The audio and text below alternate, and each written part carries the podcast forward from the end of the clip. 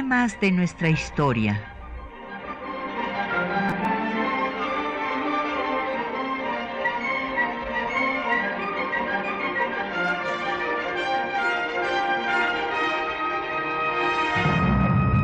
Un espacio que difunde el conocimiento del pasado para comprender nuestro presente.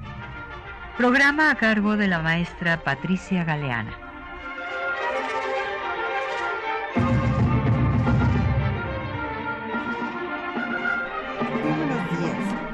Pues resulta que hace eh, ciento ochenta años empezó el conflicto eh, con Francia, mejor conocido como la Guerra de los Pasteles.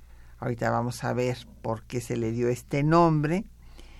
Eh, por, bueno, de una vez se los digo, porque un pastelero, Remontel, eh, pues hizo una serie de Eh, reclamaciones sobre los daños que habían hecho tropas santanistas a su pastelería. No solamente se habían comido todos los pasteles, sino la vajilla y no sé cuántas cosas más. Eh, en realidad eran ochocientos pesos lo que, lo que reclamaba de, de aquel tiempo. Y bueno, esto eh, pues hizo que la prensa le empezara a llamar la Guerra de los Pasteles. Pero claro, había otras pues intereses políticos y económicos de, detrás de todo este conflicto. Así es que hoy vamos a dedicar el tema eh, a este pues esta guerra, porque pues fue bombardeado y tomado el fuerte de San Juan de Ulúa, eh, Veracruz, y pues tenemos el gran gusto de que nos acompañe el doctor Raúl Figueroa Esquer. Bienvenido, Raúl, gracias por estar Much- aquí con nosotros. Muchas gracias, Patricia, y muchas gracias a nuestros ra- radioescuchas. Y bueno, como cada viernes en Temas de nuestra historia tenemos publicaciones para ustedes. Y la verdad es que tenemos una obra de, que es de una edición bellísima, y que es de un personaje que nos vincula al doctor Figueroa y a mí, ya que esta obra eh, pues es una parte de la serie eh, de, al siglo diecinueve, Ida y Regreso, de Vicente Quirarte, hijo de nuestro muy querido maestro Martín Quirarte, y sin duda una de las mejores plumas con las que cuenta nuestro país el día de hoy. Y en esta colección, en esta eh, serie al siglo diecinueve, Ida y Vuelta, pues eh, el maestro Vicente Quirarte decidió incorporar una antología sobre José C. Valadés, el historiador sinaloense que fue maestro del maestro Martín Quirarte. Y en esta obra, pues Valadés eh, va, pues no, la, la obra es hecha por eh, el maestro Acosta, que va, fue a su vez alumno de José C. Valadés, Oscar Javier Acosta Romero, y es una antología en donde selecciona una serie de textos de Valadés, entre los cuales hay uno de Santana, que fue un personaje pues central en este conflicto con Francia, en el que pues un cañonazo le va, va a matar a su caballo y va a quitarle, pues a lastimarle su, su pantorrilla, por lo cual le tienen que amputar la pierna. Y desde ahí pues primero se le conocía como el héroe de Tampico por haber estado en la lucha en contra del intento de reconquista de España, eh, rechazando a Isidro Barradas, y ahora se le conoció como el héroe de Veracruz por haber perdido su pierna. Entonces, de, aquí está esta antología que, les repito, es de una edición muy bonita, como le gustaba a nuestro maestro Martín Quirarte. Él decía que El, de, el papel mismo en el que uno escribía debería de tener una sensualidad, ¿verdad? Entonces no le gustaba cualquier tarjeta, o sea, eh, le gustaban las tarjetas de opalina. Y, y en fin, eh, to, todo esto pues lo heredó desde luego también su hijo Vicente. Entonces esta obra es preciosa desde el papel, el formato, la portada, etcétera. Entonces van a ser muy afortunados los que la obtengan. Aquí este tiene como de costumbre los teléfonos a su disposición, cincuenta y cinco, treinta y seis, ochenta y nueve, ochenta y nueve, eh, cero uno ochocientos, es una alada sin costo, quinientos cinco, veintiséis, ochenta y ocho, para que nos llamen de, este, de cualquier parte donde se pueda escuchar a través de internet el programa. Y hay un correo de voz, el cincuenta y seis, veintitrés, treinta y dos, ochenta y uno, un correo electrónico, temas de nuestra historia, arroba yahoo punto com punto mx. En Twitter estamos en arroba temas historia y en Facebook en temas de nuestra historia UNAM. Y el programa queda en línea durante una semana en el doble u doble u doble u punto radio punto com. doble u doble u doble u punto radio punto unam punto mx. Bueno, pues primero tenemos que ubicar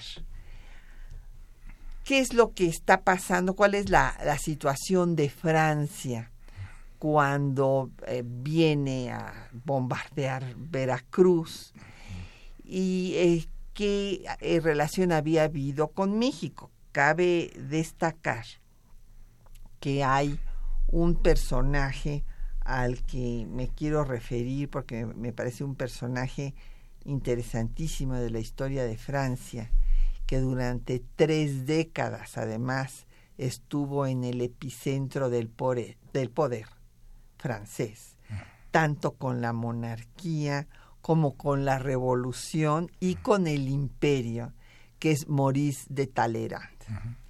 Y Maurice de Talleyrand, que pues eh, era sacerdote y fue el representante de los clérigos franceses, pues igual, como les decía, estuvo con la monarquía, que después con la revolución, y fue jacobino. Uh-huh. O sea que, como ustedes ven, pues era un clérigo absolutamente heterodoxo. Y eh, después estuvo con Napoleón primero. Y Maurice de Talleyrand tenía eh, la idea, una de gran proyección de política internacional, de que para que Francia eh, tuviera eh, la hegemonía eh, que tenía, eh, bueno, que tuvo en el momento, pues, por ejemplo, de, de Napoleón, que llegó a cambiar toda la geografía europea, hasta que desde luego se hicieron siete coaliciones en su contra y acabaron con él, pero eh, Maurice de Talleyrand hablaba de la importancia de, las, de, de los equilibrios internacionales, y él tenía la idea de que había que parar a Estados Unidos.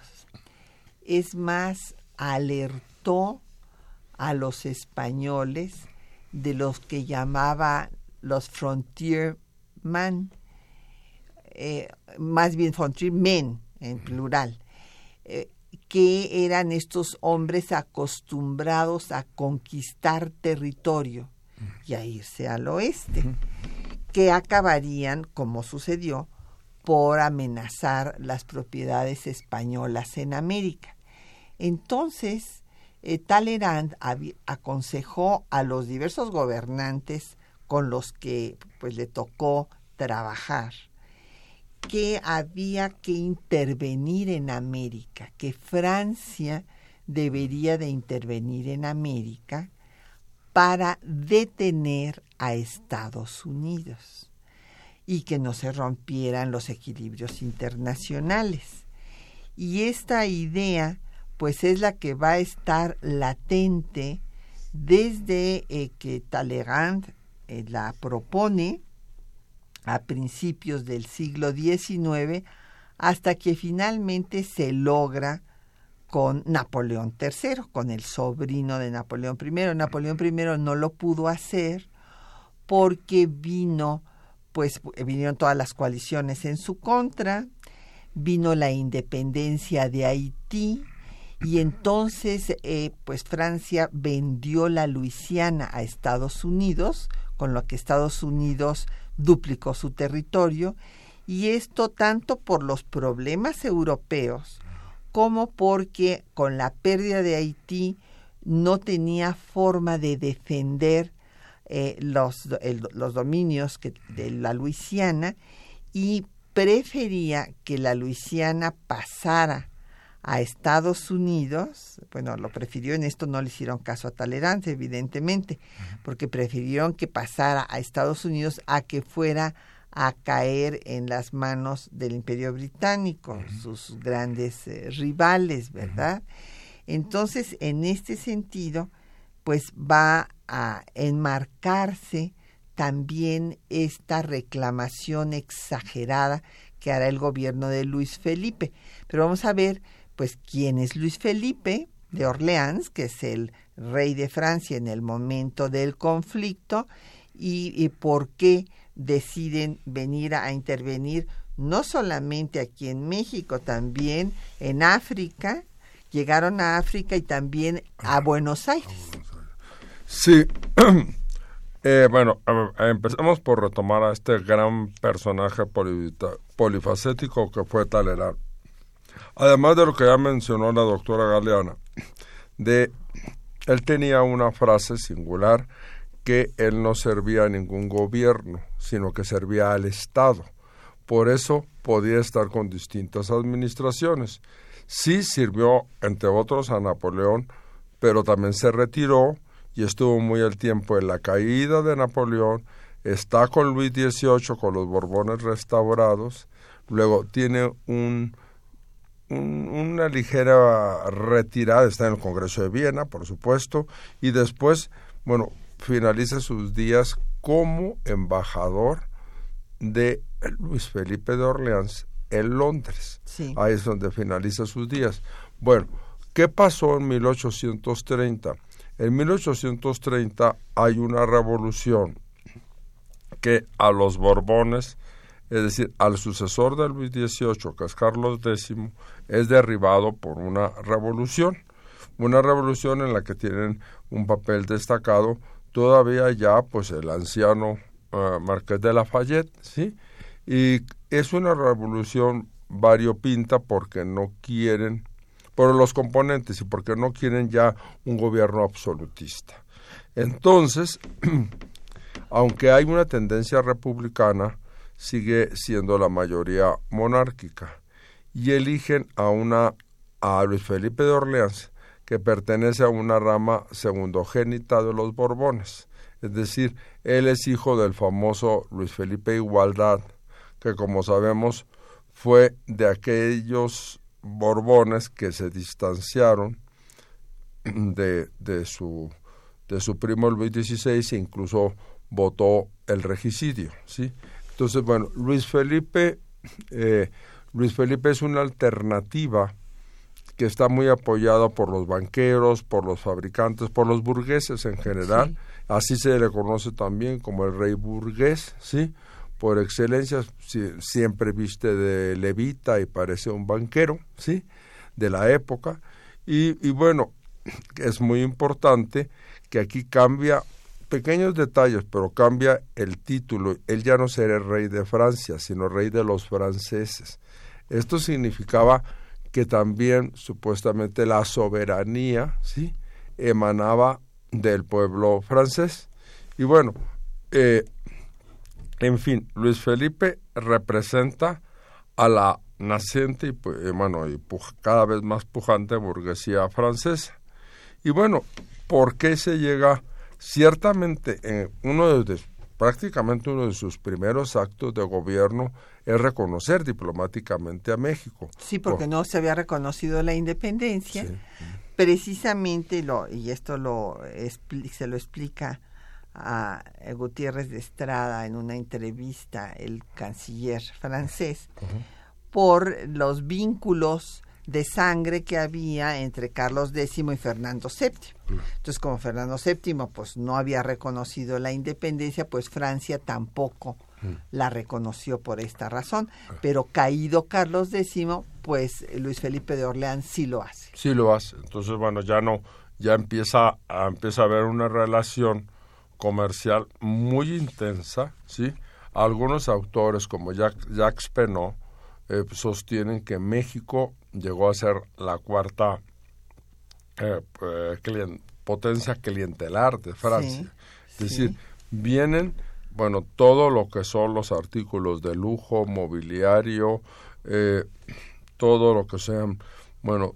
Desde lo, banqueros hasta peluqueros. Peluqueros, y modistos. peluqueros, modistos, pe, bueno, cocineros, en fin, toda una serie de esto. Pero aparte, pues también se importan eh, las familias bien, importan pues mobiliario, importan la moda femenina, que empieza entonces a destacar París en esto, ¿sí? Y bueno, veinte mil objetos de lujo, entonces es, es, un, es un comercio suntuario. Por lo tanto, que muy pocos lo pueden consumir, pero esos pocos tienen una gran capacidad adquisitiva. Adquisitiva. Claro. Pues vamos a hacer una pausa para escuchar una marcha francesa. La victoria es nuestra.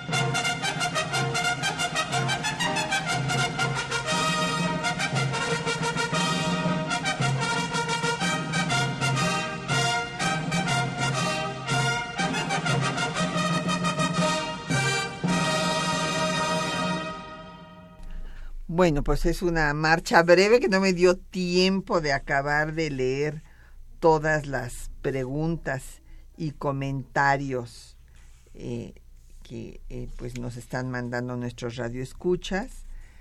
Bueno, hay eh, diversas eh, preguntas y comentarios. Doña Elizabeth Solórzano Bisuet de Ecatepec nos dice que si Santana tenía un apodo por su rapacidad con el dinero y por la falta de su pierna que le decían el quince uñas. Sí, así, así es, así le decían. Y eh, que si eh, pues les recomendamos algunas biografías de Barradas y de Santana.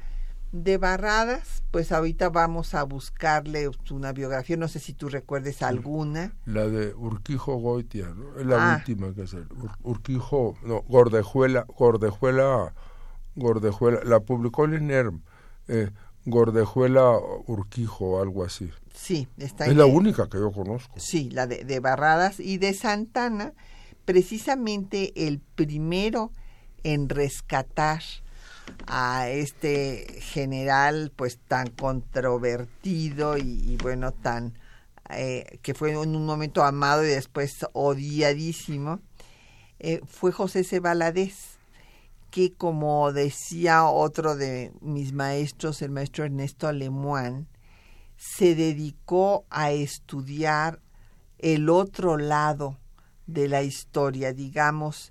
Él había sido fundador del Partido Comunista, estuvo siempre en la oposición al gobierno y entonces consideró que para que hubiera un conocimiento integral de la historia, no se trataba de estudiar nada más a los vencedores, sino a los vencidos. Entonces eh, es, hay una biografía de José C. Valadés sobre Antonio López de Santana. Escribe Santana y la Guerra de Texas, Santana y la Guerra con Estados Unidos, y eh, otra biografía es la de Rafael M. Muñoz. Ah, es la, una de las antiguas. De la, de, de las, y, y bueno, pues recientemente quien se ha dedicado a estudiarlo es Carmen Vázquez Mantecón. Mantecón. En el Instituto de Investigaciones Históricas. Y un, este historiador escocés que se llama Will Fowler. Will Fowler escribió una, pues una, una biografía muy completa de Santana, que después lo tra- la tradujo la Universidad Veracruzana, ¿sí? Creo que es buena, pero está ra- raya en muchos aspectos, eso es mi opinión, por supuesto, raya en muchos aspectos en la apología. Uh-huh. Y eso, bueno... Sí, no, no, a mí no me convence la de Fowler, por eso no la cité. Me imagino. Sí. Eh, Agustín Alcaraz de la Benito Juárez pregunta que si Haití no era posesión española. No, lo que pasa es que la isla estuvo dividida. Por una parte está lo que era, lo que es ahora República Dominicana, uh-huh, que sí fue posesión española, y por otra parte está Haití, uh-huh, en donde eh, cuando empieza este movimiento, eh, pues eh, eh, los Fra- Francia considera que L'Overture, bueno, y, y encabezando a todos los esclavos, no va a tener la fuerza como para lograr la independencia, pero pues sí lo logra, y otra de las cosas que merma al ejército francés pues son las enfermedades tropicales, no, que también ayudan, y bueno, por eso L'Overture va a lograr la independencia en enero de mil ochocientos cuatro, bueno, la lucha empieza desde antes, desde luego, y esto pues le va a quitar a Francia esa posesión en el Caribe, que era estratégica, estratégico, para poder eh, pues tener soldados que defendieran la Luisiana. Y eh, don Efrén Martínez de la Gustavo Amadero, que qué relación tenía Francia con México. Pues como dijo el, el doctor Figueroa, don Efrén, había un amplio tráfico comercial, porque si bien no habían podido reconocer la independencia de nuestro país por estos vínculos familiares entre el rey eh, absolutista Carlos equis y Fernando séptimo, sí hubo tratos comerciales desde mil ochocientos veinticuatro. Sí. Y entonces, pues, eh, lo mismo los barcos eh, mexicanos podían eh, descargar sus productos en los puertos franceses que... los franceses introducir sus productos a México, y como dijo el doctor Figueroa, se volvió en un gran comprador, en un muy buen mercado, muy buen mercado para los sí, productos sobre franceses. Sobre todo ya desde mil ochocientos veintisiete esto crece mucho, ¿sí? Sí. Esto cre- que crece mucho y, y bueno, pues aunque no haya reconocimiento dis- diplomático, hay unas relaciones comerciales cada vez más estrechas, ¿sí? Exactamente. Don Aurelio García Alcántara de Tlanepantla dice que si al finalizar la Guerra de los Pasteles, ¿qué acuerdo se firmó? ¿En qué consistía dicho acuerdo? ¿Y que quién financiaba a los franceses? Eh, bueno, eh, mire, en realidad, o sea, los franceses no necesitaban que los financiaran, pues ellos tenían posibilidad para movilizar sus barcos sin problema.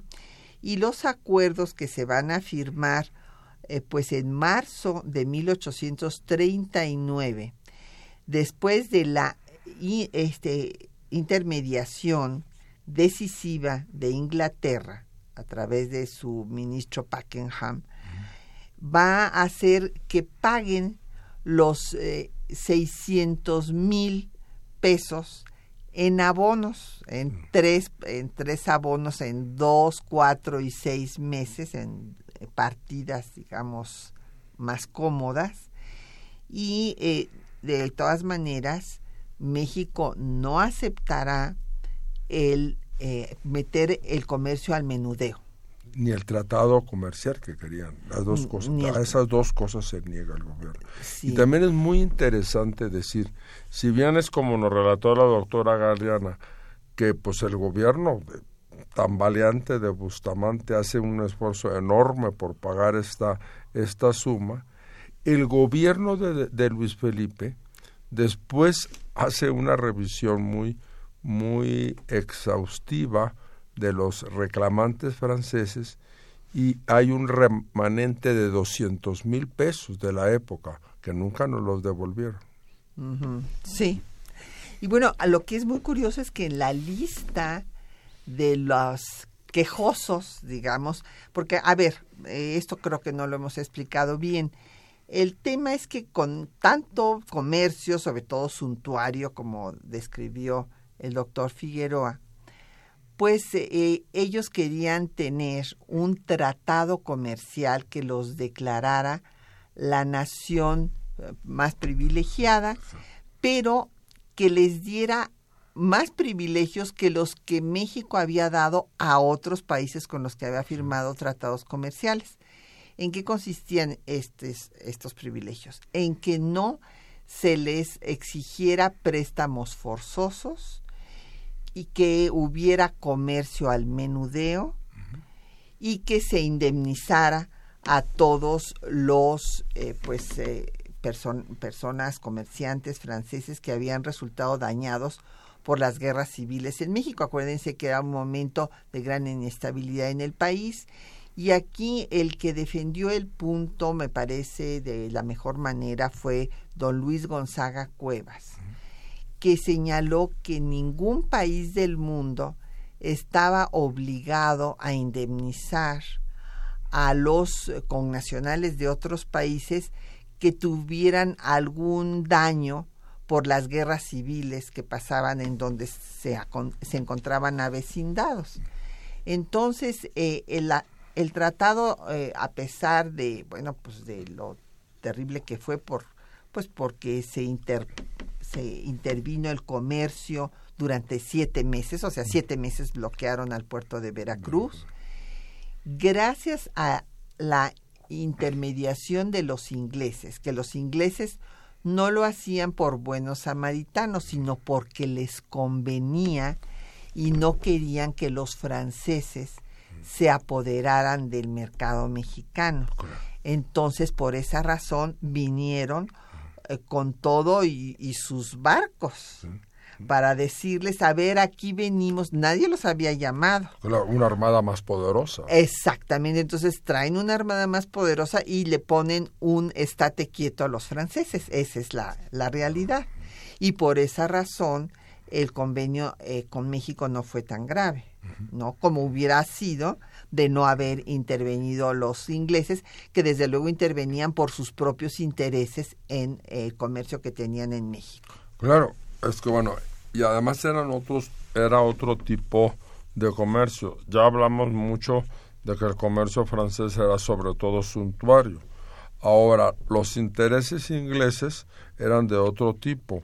Eh, tenían intereses en, en las minas, eh, especialmente las de Real del Monte, ¿sí? Era un tipo de inversión más sólido y probablemente más a largo plazo, ¿sí? Es decir, son dos tipos. El otro era un, el otro era con una visión de largo plazo que además in, in, importaba toda una renovación de la infraestructura de las de las minas, es decir, ellos trajeron, por ejemplo, máquinas de vapor que antes no se habían usado, para desaguar y volver productivas la, estas minas que venían desde el siglo dieciocho pero que estaban anegadas, ¿sí? Entonces, bueno, pues es completamente distinto el tipo el tipo de inversión que tienen cada una de las potencias. Claro, pero pues también eh, pues entra la rivalidad uh-huh. que había habido entre los dos países uh-huh. y bueno, desde luego los ingleses pues no quieren este que los franceses tengan aquí una posición privilegiada eh, que, que, que no tenga el Imperio Británico, y por eso pues interviene. Uh-huh. Le agradecemos eh, su tuit a El Tovarich, espero que lo lea yo bien. También eh, Benjamín Almanza Santos de la Gustavo Amadero y Martín Catalán de la Netzahualcóyotl. Y vamos a escuchar Eh, los textos que les hemos seleccionado, donde van a ver ustedes pues cómo eh, primero eh, Francia decide que su embajador, el barón de Fodí, eh, presente un ultimátum. Ya van a ver lo duro del ultimátum, eh, amenazante, diciendo Francia no quiere aniquilar a México, así de ese tamaño. Y entonces Luis Gonzaga Cuevas, con gran dignidad, dice que esta nota es verdaderamente inadmisible. Y eh, después, bueno, pues ya viene el ataque a Veracruz. Primero empezó el bloqueo, que como decía yo, fueron siete meses de bloqueo, que interrumpió todo el comercio ahí este, de la zona. Y después ya toman eh, el fuerte de San Juan de Ulúa en noviembre de treinta y ocho. Los ingleses intervienen y se firma la paz en marzo de mil ochocientos treinta y nueve. Escuchemos.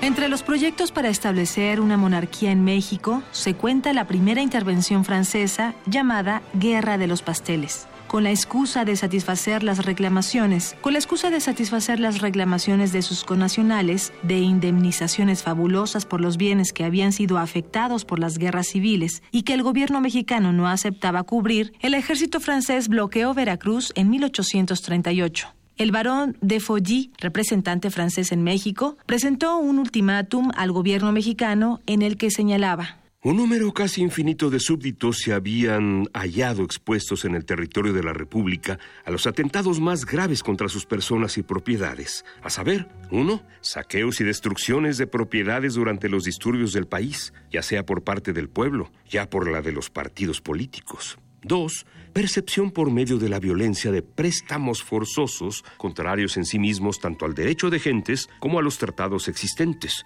y no menos opuestos a la equidad natural por la injusta parcialidad de su repartición. Tres, denegación de justicia, actos, decisiones o juicios ilegales e inicuos de autoridades administrativas, militares o judiciales. La Francia, confiada en su buen derecho, no quiere desde luego aniquilar a México con el peso de su poder, no. Ella espera que el gobierno de la República, cediendo a sentimientos más equitativos, aceptara la paz que hoy todavía le ofrece tan honrosamente. En su exposición frente al Congreso, Luis G. Cuevas, ministro plenipotenciario encargado de las negociaciones con Francia, declaró: los principios que se han sostenido por la alegación de Francia sobre la obligación en que se halla todo gobierno de indemnizar a los extranjeros las pérdidas que han sufrido a consecuencia de la guerra civil ni son de una práctica general, ni están establecidos tampoco por el derecho de gentes. Ningún publicista de crédito los ha reconocido, tales cuales se han presentado por la alegación, y puedo asegurar que en las largas contestaciones que han mediado entre este y el Ministerio de Relaciones no se ha citado ninguna doctrina que funde la responsabilidad de un gobierno por los males que no puede impedir. Al no ser aceptadas las demandas del gobierno francés, su flota abrió fuego contra el fuerte de San Juan de Ulúa y el puerto de Veracruz el veintiuno de noviembre de mil ochocientos treinta y ocho, iniciando la guerra. Tras la intermediación del ministro plenipotenciario de Gran Bretaña, Richard Pakenham, se firmó un tratado de paz el nueve de marzo de mil ochocientos treinta y nueve, en el cual México se comprometía a pagar seiscientos mil pesos por concepto de indemnizaciones, pero no así a mantener las garantías exigidas para los franceses en el futuro. El gobierno mexicano señaló al respecto: nos limitaremos hoy a congratularnos por haber obtenido del plenipotenciario francés el desistimiento de todas aquellas concesiones que pretendía y podían lastimar de cualquier modo el honor y la nacionalidad del pueblo mexicano. Nada se ha estipulado de consiguiente sobre el comercio al menudeo ni sobre gastos de guerra, no sobre bases del futuro tratado de comercio ni sobre la obligación de celebrarlo en un término dado. Finalmente, los seiscientos mil que se le concederá por las reclamaciones anteriores al veintiséis de noviembre se le pagarán con tres libranzas a dos, cuatro y seis meses. Tales son las estipulaciones cardinales de estas dos transacciones y ellas, en nuestro concepto, concilian todos los intereses y todas las susceptibilidades. En la Guerra de los Pasteles, el proyecto intervencionista francés no prosperó. Sería Napoleón tercero quien lo llevaría a la práctica años después.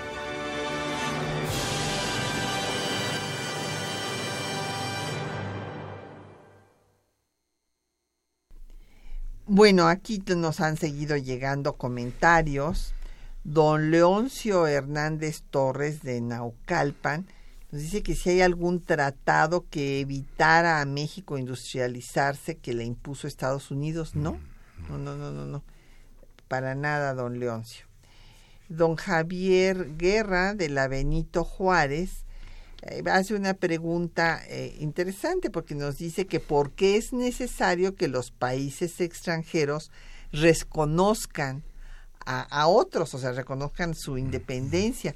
Bueno, pues porque el mundo, eh, don Javier, es un mundo que se ha ido globalizando poco a poco. Esto de que hablamos tanto ahora, que el mundo globalizado y tal, no, bueno, pues es un proceso que inicia, podríamos decir, casi desde la antigüedad, que se va uniendo primero el Alto y el Bajo Egipto, después eh, los eh, persas dominan esa zona, luego lo, la lucha con los griegos, y los romanos hacen que el mar Mediterráneo sea el mar rodeado por el Imperio Romano. O sea, cada vez los imperios uh-huh.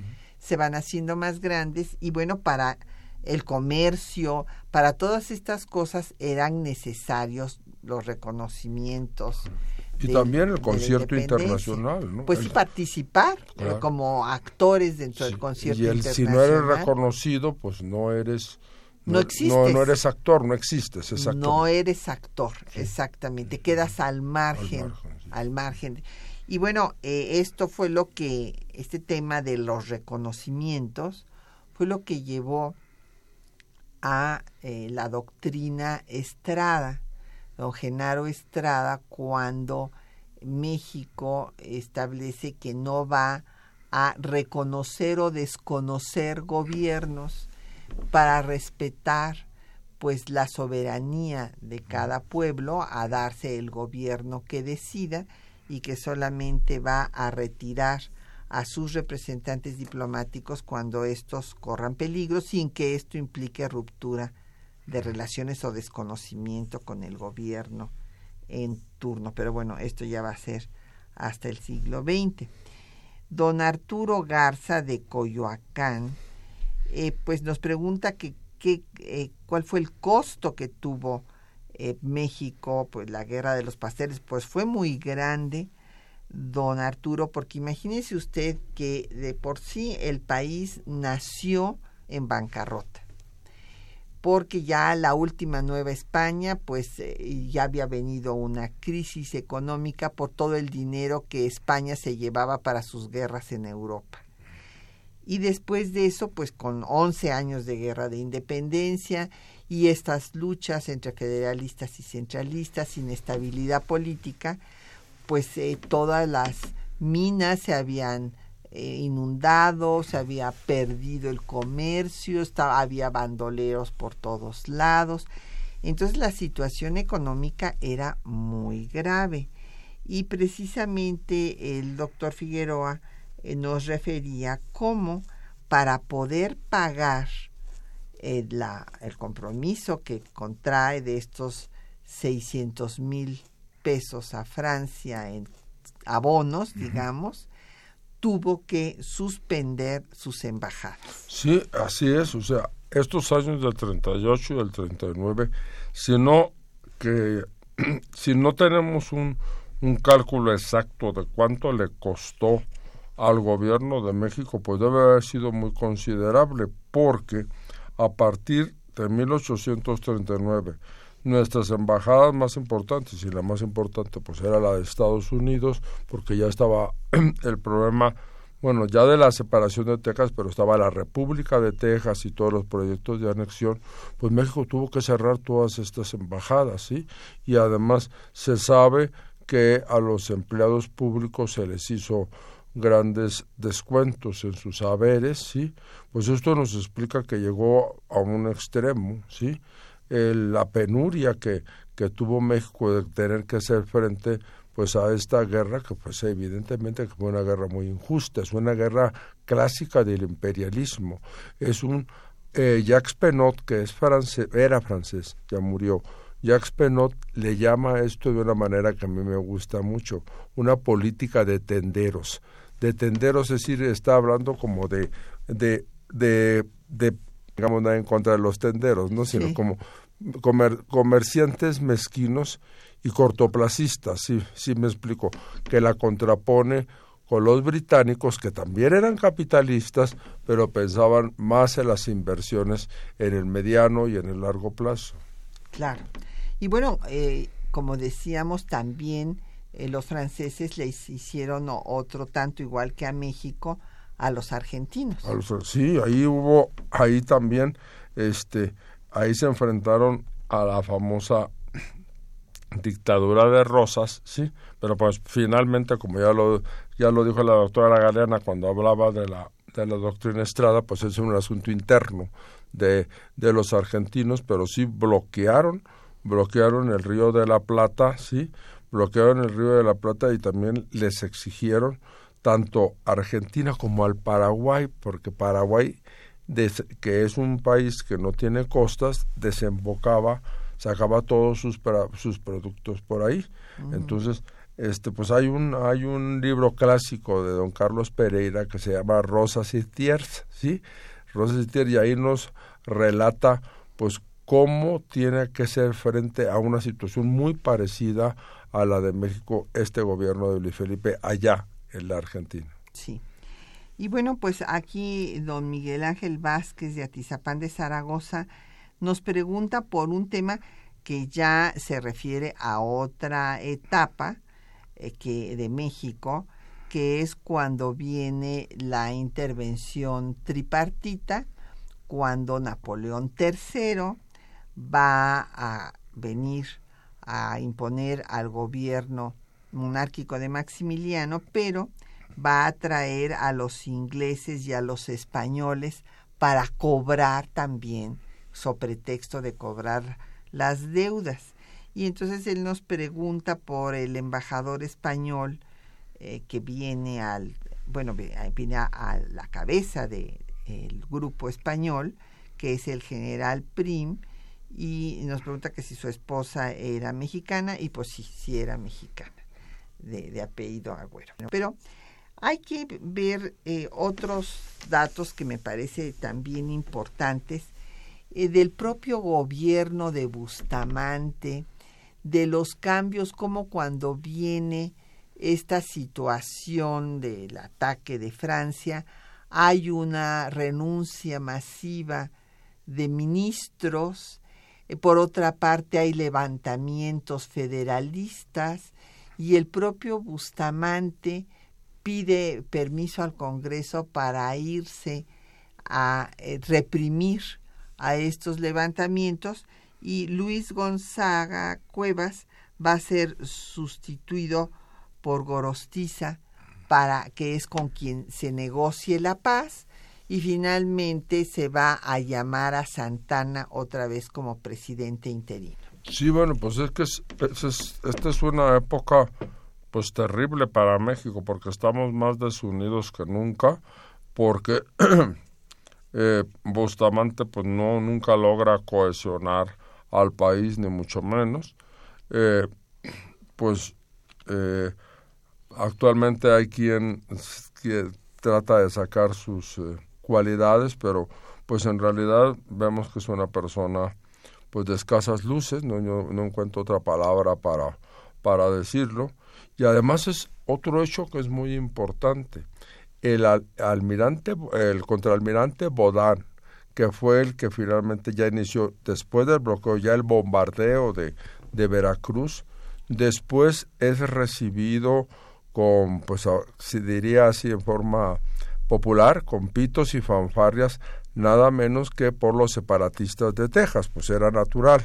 Claro. Este, los, los, eh, los tejanos que han hecho pues su propia versión de la historia, sí, lo comparan a Bodán con Lafayette, sí, a Bo- porque Bodán después, después de haber hecho así, después de haber bombardeado Veracruz y demás, pues es recibido en Galveston con, bueno, como bombos y platillos. Con bombos y platillos. Entonces, como vemos, tenemos una situación tanto interna como internacional, pues muy adversa, sí, muy adversa, y realmente, pues creo que lo que tanto lo que pudo hacer Luis G. Cuevas como las negociaciones de Gorostiza, pues si, si no fue lo más excelente, fue lo menos malo.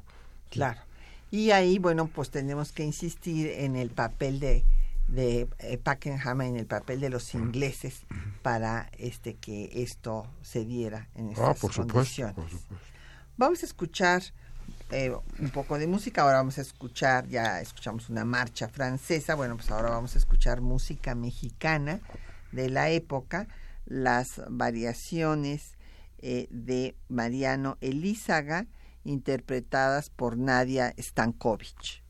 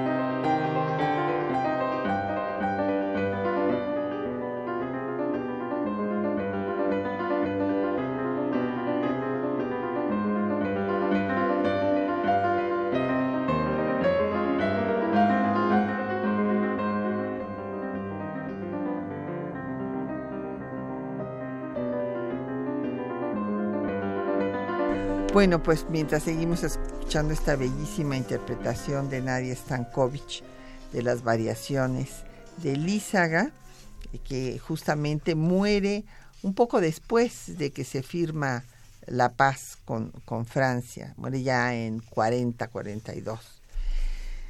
Pues nos han llegado más preguntas y comentarios de nuestro auditorio. Eh, Jorge Virgilio, de la delegación Coyoacán, nos dice que qué actitud tomó Estados Unidos ante esta, este bloqueo de los franceses del puerto de Veracruz, que si dijeron algo al respecto. No, acuérdense que en ese momento, eh, en mil ochocientos treinta y ocho, pues estaba la situación de que Texas se había declarado país independiente, todavía no se anexaba, se anexa hasta mil ochocientos cuarenta y cinco. Entonces, pues eh, todavía ahí no, no, no, no o sea... Eh, no, pues porque para ellos la doctrina Monroe es como un comodín, ¿sí? Lo Así usan pues, cuando quieren. Exactamente, lo usan cuando quieren y cuando no se olvidan de ella tranquilamente. Sí, cuando les conviene. ¿Sí? Y en este momento, pues como platicábamos con el doctor eh, Figueroa, pues les convenía eh, que México tuviera problemas, ¿verdad? Entre más problemas tuviera, pues mejor. León David Casas Romero, de la Venustiano Carranza, nos dice que, eh, que en la Guerra de los Pasteles los franceses reclamaban las ofensas que había provocado pues las guerras de México eh, a sus connacionales y que si siguieron viviendo en México, pues sí siguieron claro viviendo, sí, claro que les sí. interesaba mucho, como habíamos comentado, pues el mercado mexicano, ¿verdad? Y pues ya después vendrán a tratar de establecer aquí un imperio subsidiario de Francia, uh-huh. esto ya con Napoleón tercero y Maximiliano. Eh, don Ernesto Holguín de la Benito Juárez pregunta, que dice que en la, en la reclamación de Francia y en la respuesta de México se menciona al derecho de gentes. ¿Qué debemos entender por ese derecho? Que después, pues ahora hablamos del derecho internacional. Sí, sí, miren, la expresión esta del derecho de gentes fueron una serie de tratadistas que se llamaban publicistas, ¿sí? Que eran unos, pues unos, eran... Eh, del derecho público. Sí, eran, eran unos jurisconsultos que vienen desde el, finales del siglo diecisiete y el Batel, ¿sí? Que le llamaban así derecho de gentes, ¿sí? Y estos estos libros eh, eh, estaban era Durac Jens era estaban escritos en francés y en y en español se les llamó derecho de gentes y el término pues tuvo tuvo un gran predicamento aproximadamente hasta mediados del siglo diecinueve. Después, por influencia de los jurisconsultos norteamericanos, de los primeros de Wheaton, sobre todo, que hablaban del international law, ¿sí? Se fue cambiando el término, porque el derecho de gentes todavía tenía cierto, cierto sabor aristotélico-tomista, me explico, o sea, cierta, cierta influencia de cultura clerical, ¿sí? Sí, claro. Mientras que el, el derecho... El de los derechos naturales. Exactamente. Mientras que ya el derecho internacional público ya es una expresión, pues, más laica y que abarca a, a, las, a todas las naciones. Sí, porque, bueno, siempre eh, pues, se dio un debate, digamos, entre quienes decían que el derecho era natural, o sea, eh, que era eh, pues consustancial a la persona humana, que en última instancia es lo que ahora se está retomando con el tema de los derechos humanos. Sí. Eh, sin embargo, el jusnaturalismo. El jusnaturalismo, sin embargo, hay la otra posición, eh, en efecto laica, ajá, en la cual se dice, pues sí, nada más que quien otorga esos derechos, pues el Estado, tiene sí. que existir el Estado para que esos derechos sean una realidad. Y en el derecho internacional tiene que haber un mínimo acuerdo entre los estados, porque pues no es un derecho que va a legislar a un estado en específico, sino son las, norm- las normas de convivencia entre toda la comunidad internacional. Así es.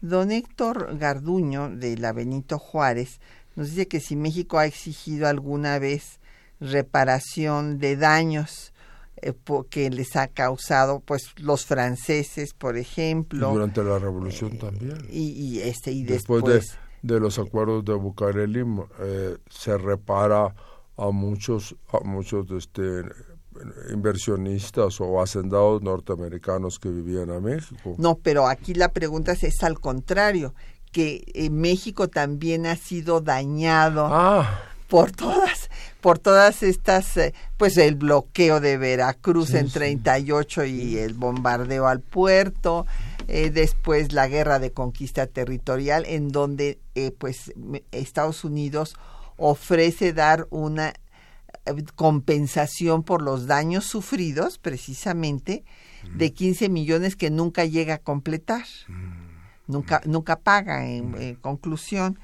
Y eh, bueno, hay otro tratado en el cual justo se da el, la misma, el mismo alegato que decían los franceses de que México tenía que indemnizar a todos sus connacionales que habían sufrido alguna pérdida por culpa de los eh, conflictos mexicanos, como hasta el pastelero, ¿verdad?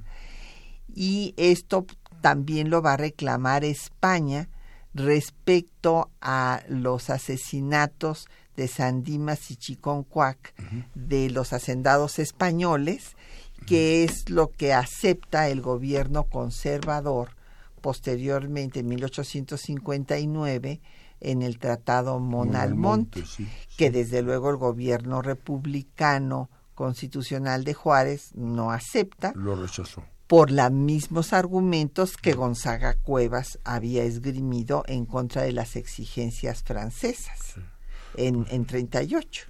Pues sí, creo que sería muy interesante y tendríamos que hacer casi una labor microscópica de cuando nuestros connacionales, cuando México defiende a sus ciudadanos y logra algún tipo de indemnización. Pues muy pocas veces, porque por ejemplo, con Estados Unidos, bueno, pues es terrible la cantidad de daños que se hicieron a nuestros connacionales que quedaron en el territorio perdido, sí, sí, eh, y nunca se cumplió el artículo octavo del Tratado Guadalupe Hidalgo, que señalaba que los eh, mexicanos tendrían un año para decidir, exacto, su nacionalidad, si se eh, volvían estadounidenses o mm. querían seguir siendo mexicanos, y que se les iba a respetar sus tierras. Claro, y, y en épocas posteriores, en épocas posteriores, es decir, a, final, a finales del siglo diecinueve, es absolutamente impresionante la cantidad de ciudadanos mexicanos, ya de los, no de los que se quedaron, de los que habían emigrado por motivos económicos o de cualquier tipo. Es impresionante la cantidad de nuestros ciudadanos que fueron linchados en Estados Unidos. Ah, sí, salió un libro, Raúl, lo viste, el año pasado. Eh, ahorita no me acuerdo del nombre, estadounidense de California, con todas las fotografías de linchamientos de mexicanos. Porque, claro, eh, según convenía a los estados de Estados Unidos, eh, por ejemplo, en Nuevo México no los dejaron que se regresaran porque les hacía falta mano de obra. Claro, claro. Pero en California, cuando aparecieron eh, po- la, poquitas la, vetas de oro, la fiebre del oro, pues los despojaban y los linchaban y les quitaban sus propiedades. Y en Texas hubo muchísimo. Después en Texas a Más a, a finales del siglo diecinueve, después de la guerra de, de secesión, ya en lo que es la República Restaurada y el Porfiriato, la cantidad de mexicanos que fueron linchados ahí, sí, es impresionante, ¿no? Bueno, y, y, y sigue habiendo eh, pues este tipo de actos ahora, a terribles. Través, ahora a través de... De la de, patrulla fronteriza. Y de, las, y, de la, y, de los, y de los mexicanos que están sentenciados a ir a, a la silla eléctrica o a... o, a, o a, a otro tipo. Esto ya es un crimen de Estado, ¿sí? Pues sí, porque, eh, bueno, hay que recordar que ha habido, bueno, una, la historia es larguísima, pero este, en la Primera Guerra Mundial a los trabajadores mexicanos los enrolaban contra su voluntad y los mandaban al frente, sí, aunque sí, México era neutral. Sí, sí, sí. Y bueno, pues eh, ha habido una serie de muertes en la frontera, en nuestra frontera norte, pues por la Border Patrol. ¿Sí? Una, un caso de un eh, Hernández en mil novecientos noventa y siete, ¿no te acuerdas que fue muy sonado? Que era un joven que estaba eh, con su ganado, lo llevó a pastorear cerca de la frontera y lo matan. Bueno, porque ahí está la el, este esta organización racista también que se llama el Min, Minutemen, Minutemen, que actúa mucho en Arizona. Son, son granjeros estadounidenses, eh, bueno, de la gente más, más racista e inhumana del mundo, que se dedica así a cazar a, a, mexicanos. a mexicanos. Así es. Bueno, pues nos eh, vamos a tener que despedir ya. Le agradecemos otra vez su tweet a El Tovarish. Y también eh, su felicitación a don Mauricio Méndez de Álvaro Obregón. Y pues le agradecemos al doctor Raúl Figueroa Esquer que haya venido a acompañarnos. Bueno, yo agradezco mucho la invitación. de la doctora Patricia Galeana, y agradezco mucho la atención de nuestros radioescuchas. Muchas gracias a todos.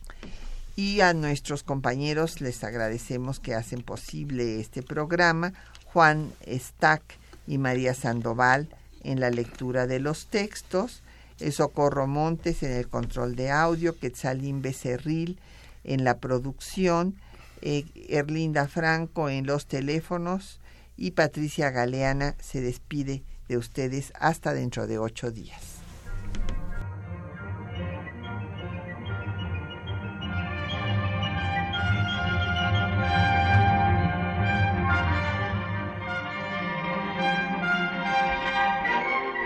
Temas de nuestra historia.